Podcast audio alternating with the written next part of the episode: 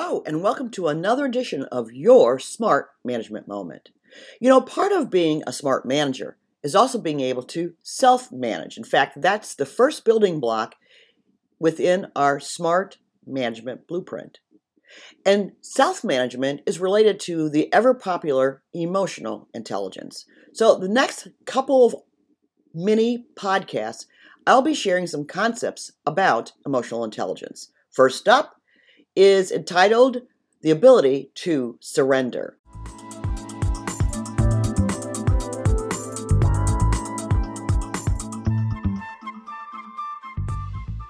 The title of our post and audio mini podcast today is Is it time to surrender?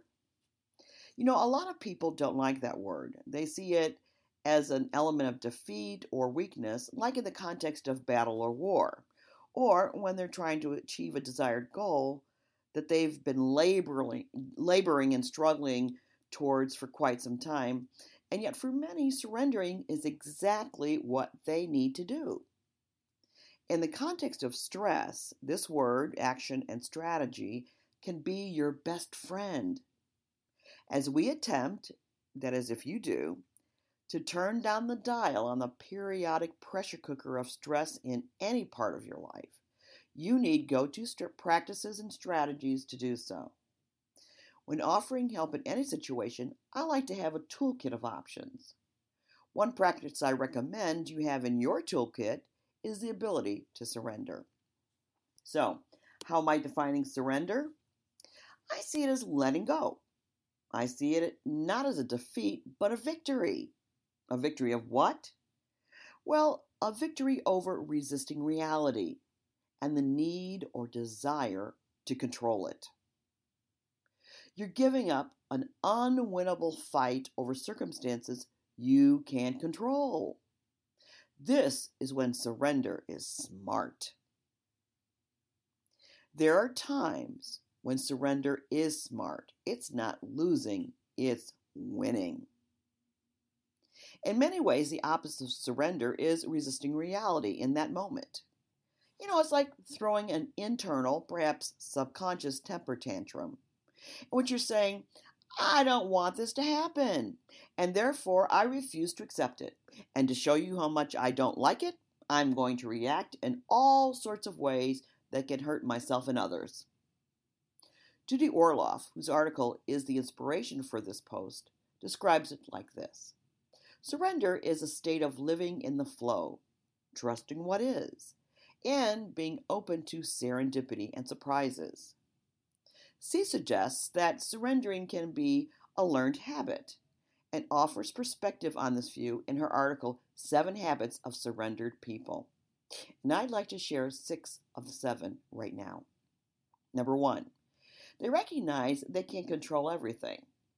You know, being a control freak makes us tense, stressed out, and unpleasant to be with.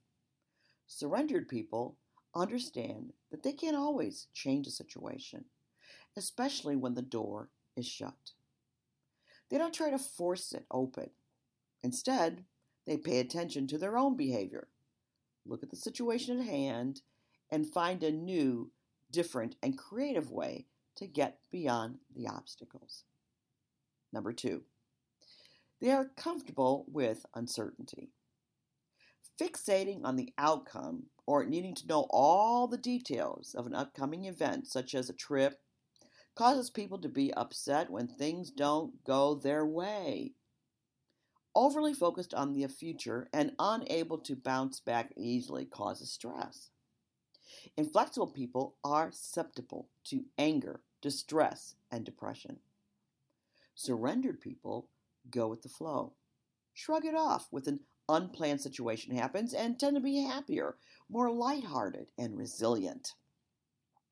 Number three, they remember to ah, exhale during stress or exhale during stress.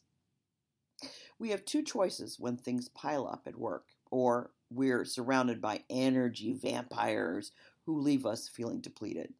We can get frantic hyperventilate, shut down, and become reactive. And needless to say, these responses to stress just make us more stressed. Or surrender, be like surrender people. We have the ability to pause, take a deep breath, and observe. Sustaining silence and circumspection are two behaviors that lead to better, healthier outcomes. Number four, they are powerful without dominating. This is an interesting one. The most influential people in the room aren't the ones that are being the bullies, talking loudly and imposing himself or herself on others, but surrendered people. They understand that true power comes from being respectful and listening.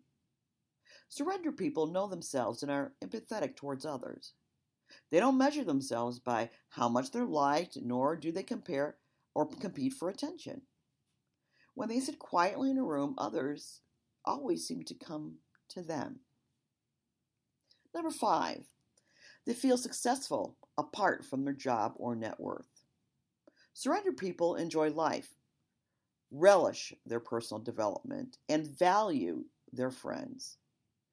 They may have an exceptionally good career and be wealthy, but they are more concerned with measuring, with meaning and fulfillment.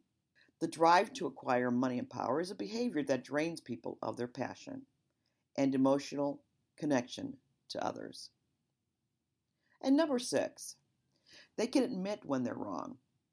People who hold on to grudges, insist on being right, and try to change others' minds have a difficult time maintaining healthy, happy relationships. Surrendering people easily forgive.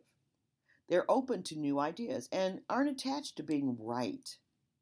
As a result, people love working and collaborating with them, and others th- seek them out as mediators and advisors.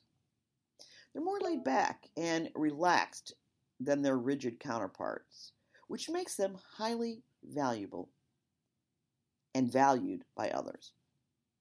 I love these, this list.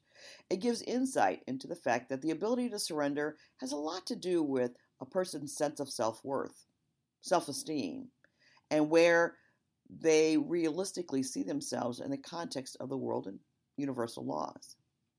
Consider how skilled you are at surrendering, and maybe something you want to add to your life strategies toolkit. Your coaching tip for the day practice surrendering.